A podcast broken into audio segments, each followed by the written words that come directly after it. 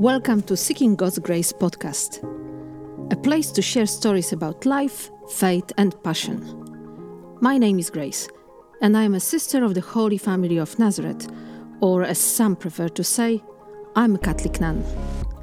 I hope that this podcast will help you and me to find God in everyday life experiences and to understand God and yourself a little bit better.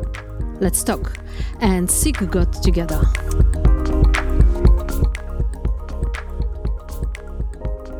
Good evening. I am making a bridge today with Sister Amata Nowaszewska, who is, I believe, in Warsaw. Very, very warm welcome to you, Sister Amata. It's great to have you with us. It's my pleasure. Hello to everybody. Sister Amata is a member of the Sisters of the Holy Family of Nazareth. So she's my fellow sister. It just happened that right now she's in Poland and in Warsaw. But she and I met on many occasions over the past, I would say, probably almost 20 years. She used to be a provincial of the Sisters of the Holy Family of Nazareth in Warsaw, and in her, let's say it, vocational and professional life, she has done many, many things. I'm not going to read to you the whole book because I think it will be actually uh, quite long. Sister Amata, what are you doing right now as far as your ministry is concerned? Okay, yes, right now I'm uh, involved in uh, communications, let's say and uh, I'm a coordinator of translations for uh, various things, basically connected with the church, with uh, Christian values. So we translate uh, like Vatican documents, for example, or popes, what, what Pope Francis says, and other things, and um, things connected with media. Um, that's my job now but um, being involved in communications in media, I can use also uh, other ways of communicating, like um, like photographs, for example. I also happen to write texts and um, prepare various things for for communications. I saw your name when I did the simple Google search that you are part of the communication for the Polish Bishop Conference. Is that how it is connected, or is it broader? Yes, yes, uh, it's broader because I'm on several projects, but uh, I'm I am a coordinator of foreign uh, communications office uh, uh, in the secretariat of the Polish Bishops Conference. That's quite amazing. Well, congratulations. Uh, I'm you. saying this word congratulations because I also saw your name under some, doc- some documents which were written for the synodal way. I think that you are quite involved in that pro- process, weren't you?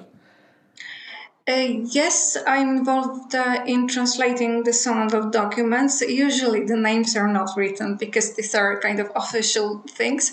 But uh, our recent um, work with uh, with my team, because obviously I'm not doing the, these things alone, uh, was translating the report from the synod in Rome, which finished end of October.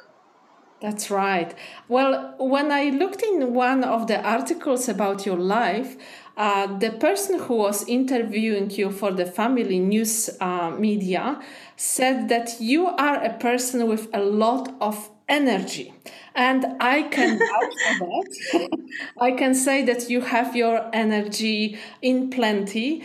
Uh, so in this role that you are doing right now with the bishops conference with the secret- secretariat um, do you have to use the energy only for polish in english? Or tell us a little bit of what you do with these translation jobs. Um, i receive texts which need to be translated. And uh, sometimes i translate them on my own if I have time, but usually I send them to other translators. So I have a, a team um, of translators about, I don't know, 15 people maybe, and various languages. And uh, if there are very important texts like Pope Francis text or the church documents, uh, they one person translates, then it goes back to me, and it needs to be verified. Uh, so it goes to another person for a verification, and I also prepare it for publication. And also, I translate uh, alone. I managed to learn second language Italian, and I, I can translate from Italian also and and I verify things from Italian and from English. Um, yeah, that's incredible! My goodness, Polish, English, Italian. Well, you know, probably you still remember Russian from primary school. oh yes, and I, I, I may say an anecdote, uh, just like an introduction, that when I was uh, in Rome and the war in Ukraine just started, and I received a very important document, and uh, the person who gave it to me said, uh, "I cannot send it to anyone because it's confidential. You have to do it." And I said, okay, I'll do it in the evening. I'm free. And then when I opened it, I said, "Oh my God, it's in Russian. I don't for, I, I, don't remember Russian so well, but but I made you know I made my best to translate it. And when, and when it was all ready, I spent a lot of time on that. Um, I saw that there are more pages, and then I saw that the, sec- the, the, the letter was sent in two versions, in Russian and English and I, I translated Russian, which was original really, and then I could uh, really verify with with the English. It was a funny story, but. um, but I did well. I did well. I was happy when I checked with the English that I did well. That's great to hear that. Absolutely. Look, this is a little bit, um, I would say, maybe for many people who are listening, surprising. A religious sister doing this kind of jobs. Um, how does it connect with the ministry of the Sisters of the Holy Family of Nazareth? How did you find yourself being happy in a very unusual position right now? Um, for me, it's a, it's a perfect place because I, I can see that I can use uh, the gifts God has given to me and uh, I can uh, serve the church. Uh, this is this is so much connected with uh, with the church because the things I do, I do it for the church, and other projects with, which we do.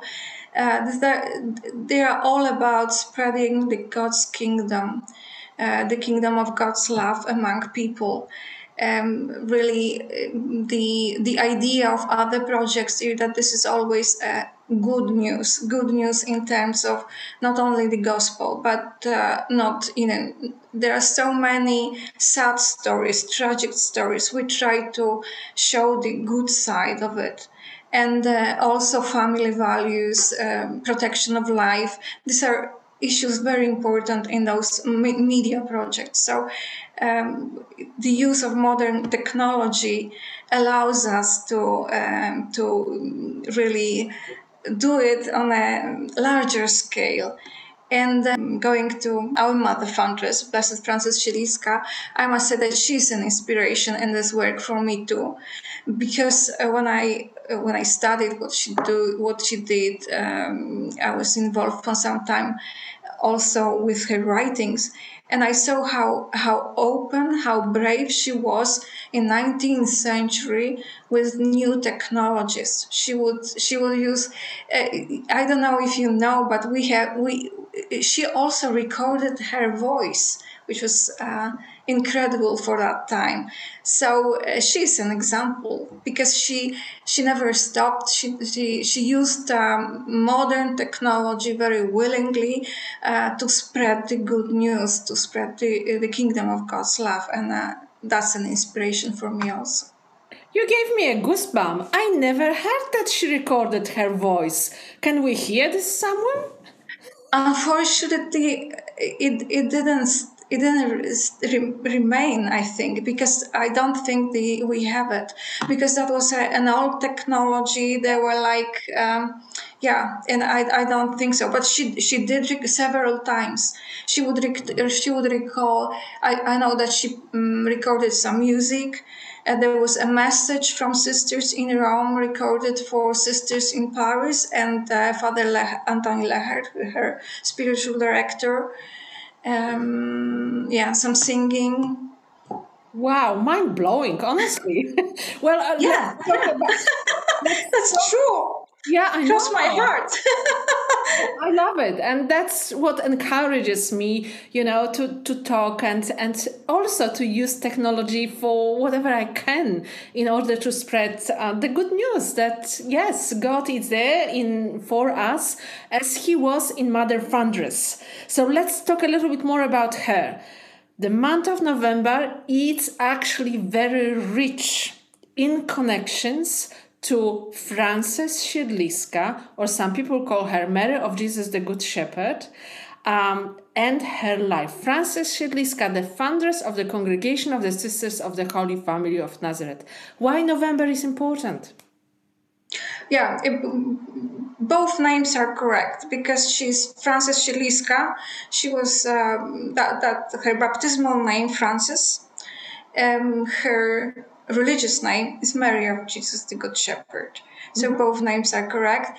And uh, November is special because we we have this uh, for us for the Sisters of the Holy Family is the feast of, of our Mother Foundress of Blessed Frances Siedliska falling in November, uh, and this is in November because she was born in November and she died in November. And it's uh, interesting that it's more or less the same date because she was she was born on um, November the 12th, um, 1842, mm-hmm. but she was baptized on the eve of the feast of presentation of Our Lady, which was afternoon the 20th, which was really 21st, you would say, liturgically speaking.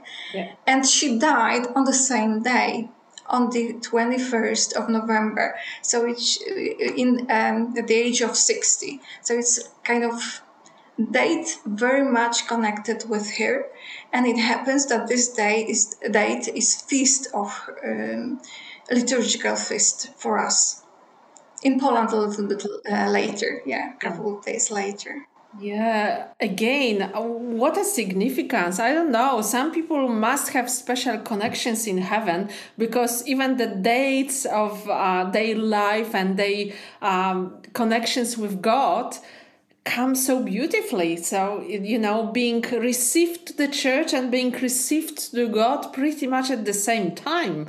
Uh, I, I exactly at the same time, and uh, and the date of her baptism was always very important for her. She would always boast that she was baptized on, on the day of presentation of Our Lady, and uh, stressing how how wonderful grace it was because uh, her life as a, as a baby, as a child, was endangered. So she was baptized very quickly because parents were afraid that she wouldn't live. Wow. We're not going to say the whole story about her life because we want our listeners to okay. uh, to a little bit probably search on their own, but we have to give them a little bit of a glimpse. So you talk about her um, birthday, you talk about her um, being received to the church. Can you give us a slight brief how she became actually the foundress of, of the congregation, please? Uh, since her first communion, she knew she wants to be a religious sister. Uh, this this this vocational calling was very strong in her, and she knew it. But she had to wait for that quite a long time. Uh, the, the discernment, um, the discerning process was very long in her case because at certain point there was this idea coming from her, from her spiritual director that she might be a founder of a new congregation. So actually, she didn't join any congregation, but she was just waiting God to make things clear for her uh, how to start the new congregation. And uh, she started in the best way possible because she uh, traveled to Rome to meet the Pope, and the Pope uh, gave her a blessing. So she knew uh, she has to do that because uh, uh, she feels this vocation. She knows she has this vocation. The spiritual director uh, tells her also uh, to go along this path. And now the voice of the church says, yes, you have the blessing of the Pope, go and do it. And that's what happened. She really uh, founded a new congregation, let's say, from scratches, because uh, it often happens that somebody who starts a new congregation has some story of some religious order, like, for example, Mother Teresa of Calcutta who was uh, before a sister of another community, knew the religious life. In her case, no. She, she herself uh, followed a kind of private path of taking vows and uh, religious formation. And, and she was just brilliant in doing so. And because her desire for God was so strong and her her willingness to fulfill God's will in her life and in the, in the, in the new congregation was really very strong. And uh, there are, um, she had lights on, on her path, but it was a also a long process. But it's it's wonderful that we are here today, and uh, that's thanks to uh, to Frances Siedliska, Mother Mary of Jesus the Good Shepherd.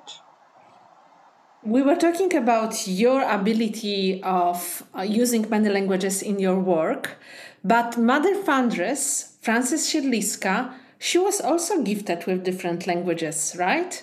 Uh, I would say, yeah, yeah. She was. Uh, I think when I read her, uh, her what she wrote about her about languages and how she what was her attitude uh, coming out of her writings, I would say that was something more than she was just gifted. Because she she had a good ear, because she was uh, uh, she could play piano very well, and she would serve as an organist in our convents. Uh, so she had a good year, obviously. But I think that she has this kind of willingness to communicate with people and to use every opportunity to develop skills that might be useful in life. And uh, with languages, she, uh, she most fluent. I would say she was uh, in French. Wow. Because she learned it as a child, she had a teacher, private teacher in her home, uh, governess who was uh, um, from Switzerland for 10 years. Mm-hmm. So she learned this language as a as a child, and then when she went abroad for five years, she had the uh, good opportunity to practice it. And we have to remember that in 19th century, French was like English nowadays; uh, that it could easily communicate um, with people. Uh, then, when she started to live in uh, in Italy, in Rome, she learned Italian, and her Italian is very good. You can, if there are writings, she make notes in French and in Italian, and sometimes in English too. That's another language, but uh, English. She learned English when she started a, um, a, mission in the United States, and she sent sisters there. So when she went, she went with the sisters and started to learn English uh, there, and she managed to learn it. Um, in such a way that she could easily communicate. At the beginning, she still spoke uh, French with the bishops during formal meetings, but later she was also able to communicate uh, in English with them. Uh, she knew Latin. She wrote uh, her own prayers in Latin. She said her Latin was broken. I cannot confirm that, but she's used it. I don't know Latin. Um, she knew German. She gave uh, um, lessons uh, of German to children in Rome. Um, sisters gave some lessons to uh, religion, but also languages. So she would learn some German to, to, to children. Uh, what else? Oh, when there was an I, um, uh, there was this idea of start of starting new mission homes in the area of uh, present day Western Ukraine, and uh, the local uh, the local language there was called Rus, which was probably some kind of a Ukrainian language, but some maybe some dialect. And she started to learn that language because she knew when when you she she was sure that when you are going to some place, you have to have the, the language to communicate with people. Even if you don't, if you're not fluent, if you're not fluent, it's good to say something in the language to those people to to be with them to understand them better. How inspiring, how motivational for all of us to really try to communicate wherever we are in whatever language we need to use. As I was listening, she, she encouraged sister very much so to learn languages, especially when they went abroad uh, in a mission. And uh, I know that there was a, a, a situation in London when there was a community, and this community was consisted mainly of Polish sisters, but they were supposed to learn English. And the mother was um, crossed with them that they spoke Polish at home. They should speak English. Well, amen to that. I agree, couldn't agree with her more. But as you spoke about those various languages that uh, she was using, now it started to make sense to me the last moment of her life, how she uh, was uh, saying love in many languages. Would you like to tell this story, please? Oh yes, oh yes, and I think that reflects that, that that's her because I I found in one place that not one place more than that that she would when she make notes she would switch from one language to another. So there is a short note to her spiritual director, Father Anthony, in which he uses she uses um, three languages in one sentence: uh, Polish, English, French, no, four, and Italian. In one sentence, with a long sentence, but still four languages. And that, that means that these languages kind of were inside her, came out easily. Uh, so when, yeah, flowed out. That's right. So uh, her last day on this earth, when she was dying, the last words that sisters remember was was the call to love, and she repeated the word love in many many languages. Um, probably in all those languages she knew, and some even maybe don't don't. Uh, didn't knew very well, but she repeated the word love as the most important word, and also as the something for us to remember that it is uh, for us the the path to to follow. Testimony, a challenge, but from your perspective, what was the most significant part of her life that we can learn from? I, it, it's hard to say because yeah. for me every every phase uh, every part of her life uh, is significant and uh, and also depending on the on, on the situation we are in uh, sometimes this part will be more important sometimes this part will be more important uh, for me also very striking and uh, and this is um, for many young people uh, that I talked to uh, important to see that her family wasn't perfect. She founded a congregation that was to serve families, to spread uh, king, kingdom of God's love to families in the primarily, and then to everybody else. Uh, but her own family wasn't perfect, and for me, it was also striking to see that uh, a person who wasn't understood in her own fa- family, who was somehow neglected. Certainly, her emotional needs were neglected. She didn't get as much support as uh, a child should should have get uh, should get really. Uh, but it doesn't it doesn't mean that that your life is not going to be a beautiful life, a good life, holy life. God is always there to help you, no matter what is your life story and what difficulties there were in your own family. And her life wasn't easy, as you said, from the time of the childhood, but also during the time when she really felt and discerned that she is to start religious congregation. That wasn't a smooth pathway, wasn't it? no, not at all, not at all, not at all. She, as, as, I said, it was a long process of discernment. Uh, she was really uh, look um, looking for good spiritual directors. Um, at, at a certain point, she didn't have any, so she prayed very hard um, to help her with the with this discernment.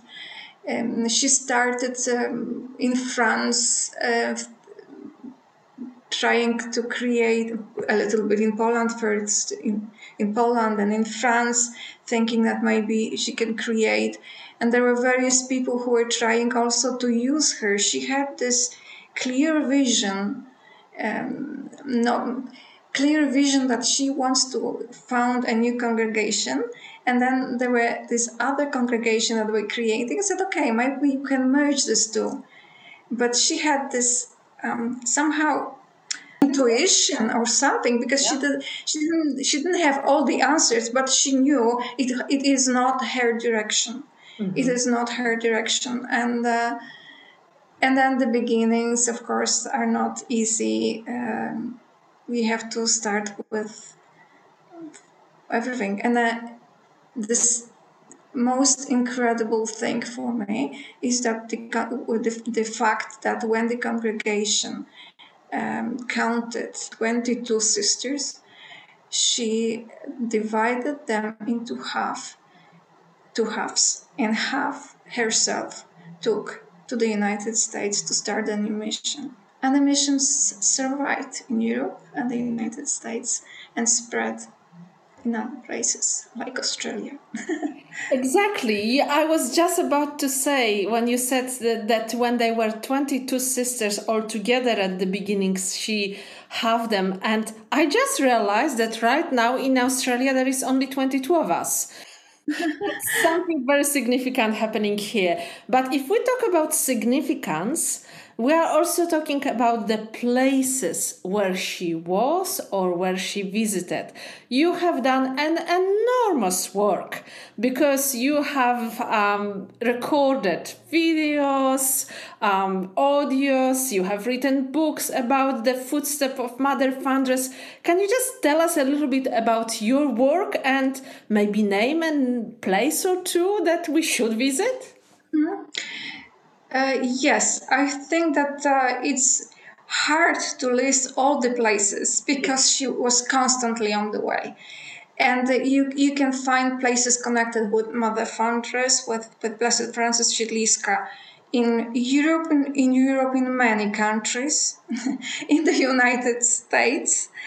Um, she traveled constantly, constantly, constantly because there was a, such a need and uh, wherever there are whenever wherever there are sisters she was there. And also in many other places because she had uh, plans to start uh, new congreg- new um, homes new missions. Uh, the places most important for me are two. The place of her birth and early childhood and um, her death. And Rome and Poland, her birthplace. Um, why? Because she spent uh, spent most of her lifetime in these two places. The fir- first period of her life, she started a congregation at the age of 30. So um, until then, she mainly mainly uh, lived in Poland apart from the five years that she traveled in Europe. Um, and in Poland, she lived in her family home in Żdżary and, and first Roszkowa Wola when she was born. But these two places are very close. And these places are also close to Warsaw, where I live.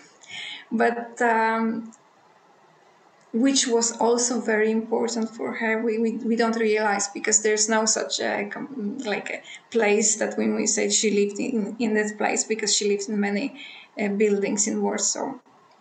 Uh, but uh, I would say that her her early life she would spend five uh, half time in Warsaw, half time in her family home in the country in Żdżary uh, usually winters in Warsaw. And there are many places that were dear to her also in, in Warsaw. So when you travel to Żdżary, to Roszkowa Wola, these places are all focused on her. Uh, she lived, she lives there uh, not only because we talk about her and we have a little heritage room or there's a chapel or something, but also because uh, people remembered her. Mm-hmm. And people remember this young uh, lady, young woman, uh, as, a, as someone exceptional and someone holy, really. So she lived there also in, in people's stories and people's lives. Mm, in another place, which is uh, very much connected with her, and when she spent a lot of time and she loved it, is, is Rome, our mother house in Rome, in Via Machiavelli, a house, a house that she bought and um, took care of it. And uh, that was the place that she called a nest, like a nest when the congregation started, when our congregation started. And there is, yeah, there is the, her room. You can enter really her room. You can enter the chapel that she designed exactly according to her vision that resembles uh, the Holy House in, in Loreto Shrine. You mentioned during this sharing that um, the places were connected with the stories, stories told by people, and also by simply her presence. And um, talking about stories, you actually collected some of the stories in a little book that yes. was uh, just recently printed called Little Flowers of Frances Siedliska. And for those who are listening to us today, I just wanted to say that if you will put in the comment of this podcast, I listen and I would like to read, I will send you the book. I have quite a few of them that I can still send to the people. So there you go. But what could they read in this Little Flowers of Frances Siedliska story? What is it all about? This book was born when I, when I worked on uh, uh, Mother Foundress's spiritual notes uh, so-called conversations with Jesus, which her kind of her spiritual journey, and this uh, this these notes were very serious. Okay, that were spiritual notes. Uh, her also her inner problems, her struggles, etc. But while preparing uh, those notes for print, I discovered this little um, small like events like from the point of view of serious biography unimportant things little things but the, those things show really how human she was mm-hmm. uh, show her human side so show um, also her personality what she liked what she didn't like uh, what uh, what were her choices uh, what are the places she preferred very simple things. Something what she liked cooking what she think about uh, what she thought about kitchen for example. Um, how important was uh, was singing in her life for example. How she traveled and what happened on the way when she traveled. Was it easy for her? Mm-hmm. Thank you for giving us a little bit of a glimpse what to expect in this book. Again, if anyone who listens would like to have a copy of this book, please just make a comment. I would like to receive little flowers, and we will make sure, I will make sure that it will reach you. The other very uh, interesting part about this little book is the fact that it was translated by our current superior, yes. Angela Marie Mazzeo. Oh my goodness. Gifted women in this congregation. Sister Angela is right now doing the general visitation in Australia. So we have her here. And I told her that we will be talking about Mother Foundress today on this podcast. And she was very pleased. So I guess she's. Yeah, yeah, yeah. I'm very grateful that she took uh, up this job. And. Uh, mm, and privilege because uh, she started when she was still a counselor, a general counselor, and when she was elected, Mother Superior said, "Oh, forget about the flower. She's not going to finish it." But she did. But she did. Thank, thank you very much. And I, I would like, uh, uh, I would like also to add something. about these little flowers that inspirational story for me to start writing the book was the one about the hummingbird when Mother uh, Foundress, uh, Blessed Frances was uh, doing visitation in the United States, by accident, uh, she got a little hummingbird, and and it was just incredible because everybody told her that this hummingbird is not going to survive because those birds don't live in captivity. But she took such a care of, of, of this little bird that she well, it did survive for some time uh, until the sisters uh, took over okay? But that's another story. Um, but it also shows her attitude towards people according to me uh, because when they were we all have different weaknesses. And for for Mother um, Mary of Jesus the Good Shepherd, when she talked to sister, she said, You do it always with gentleness, with love, with kindness, because you show this kindness to uplift the people. You don't uh, shout on people, you don't punish them, but if they're doing wrong, you have to tell them that they are doing wrong, but in a gentle way so that you can lift them up. And that's what she did with this little hummingbird when it was weak. He took, she took care of it uh, so that it could live. So she took care of uh, every sister and every person she met in her life, so that each of us had had have life and uh, real life. mm. I like what you shared because I think that sometimes when we have someone in the Catholic Church that we call saint, we kind of dehumanize this person. We make them so holy that, first of all, we think that we will never reach that level. And secondly, we think that, oh my goodness, well, yeah, because she was saint, then, then she was like that.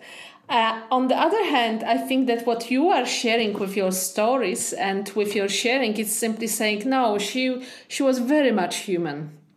She was very much a human being. Uh, you, you you just reminded me about one of the letters which I read to. Uh, she had written to uh, one of the superiors. Um, famous uh, sister Joanna and or mother Joanna, and she was writing to her about the finances and apparently she told her, I will not send you any more money until you will give me the full account of the money that you have spent. so, so it wasn't just, you know, easy and beautiful. It was also a tough and very real expectations that she yes, was yes, yes. sisters, wasn't And I must say that she was very good with finances. Um, my idea is that she learned it in, at home because her her grandfather was the Ministry of uh, Finances in, uh, in yeah at that point, and she spent uh, a lot of time in his house. So probably she got some education from from them. She knew what she is doing. That's for sure. Uh, I always say something what uh, also connect Mother Foundress with um, my love to being in Australia and serving in Australia. She was born in the same year as Saint Mary MacKillop, one and only saint in Australia. Mm. And she died only seven years apart from her. I think that, you know, I always uh, say actually that there is a probability that these two saint women met in Rome uh, because Possible. at the very, very same time, 1873, something like that, Mother Foundress was in Rome and Mary MacKillop was in Rome as well. So, uh, yeah, I, I, really would like to know one day if they were having a kappa somewhere or not, via Merulana or wherever it was. yeah, well, that, but that's our guessing only. Now, without guessing, can we try to maybe give to our listeners a little bit of a glimpse and a little bit of a feeling what do we as sisters of the holy family of nazareth learn from mother foundress maybe just one or two uh, as a founder of our congregation she she is the one to give us the charism, so called. So, this specific characteristic of our congregation. So, we all share it. And sometimes I, I just think that it's easier for outsiders to say what we share with Mother Foundress, uh, because for, for us, certain things are just obvious. It's a God's gift that she received and she shared with us. And uh, um, although there are next generation of sisters who never met in person Mother Foundress, but we all met her in some way and we share her charism, the gifts she had. And uh, that's it, our mission, the way we serve. I hear sometimes that uh, that Holy Family sisters are normal.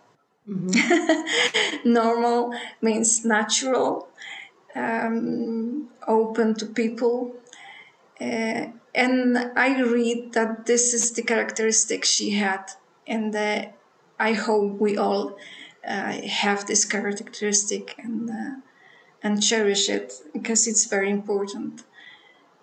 Love for God, of course, of course, that's the first thing. The, this desire. She actually all her life she wanted to be in a complete in the contemplative uh, order but she was active. She was one of those first active congregations in the church. Uh, so something else god wanted uh, of her. But this um, desire uh, to be with god was so strong uh, for her and um, i can see it in, in, in, in my sisters too mm-hmm. Thank you. Thank you. Thank you so much for sharing and for reminding me, as a sister of the Holy Family of Nazareth, that this woman is absolutely an example for us and that we should always go back to her uh, desires to be closer to God as well. We very intentionally in this sharing didn't tell our listeners everything about her where can they go and learn a little bit more about her? Is there anything available out there? Uh, well, I think that beautiful media materials are preferred are prepared by Australian province, but also the U.S. province in English. Um, also, there are some books printed, uh, not only the one uh, we talked about, but there are like short biographies, for example, Hidden Life by Maria Starzyńska. I think that was also translated into English and others. Uh, we have her um, her writings translated in English that is more um, more challenging, let's say, not an easy reading, uh, like like like those. But those biographies, short biographies, or we have also excerpts of her um, writings, like quotations, uh, various books written. I think in Journey with Her is one, but we have more than that. Uh, I think you can you can find a lot if you want.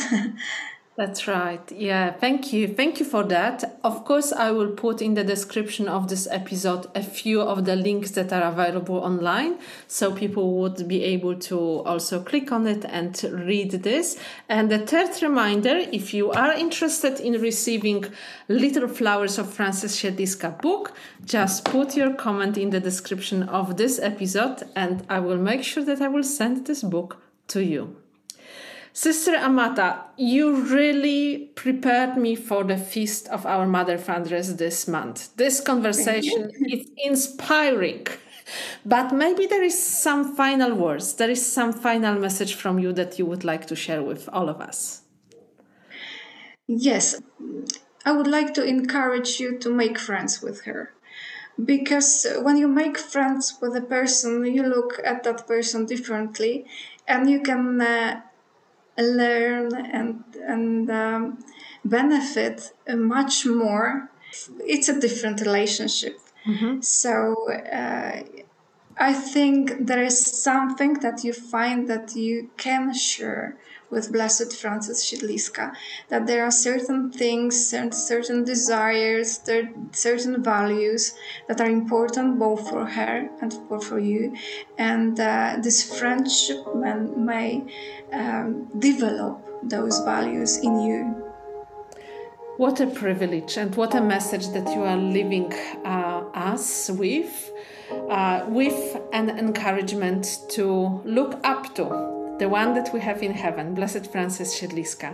Sister Amata, thank you so, so much for your time on Sunday that you have given and the time to prepare to have this conversation with all of us. It has been a great pleasure. Thank you. It's a pleasure for me. Thank you. God bless to everyone. Thank you so much for listening. If you enjoyed this episode, I hope that you will tune in again please share it with others, post about it on social media, or leave your review. Feel welcome to visit my website, seekinggodsgrace.com, and follow me on Facebook and Instagram. Thanks again. Every blessing to you and your loved ones. Talk again soon.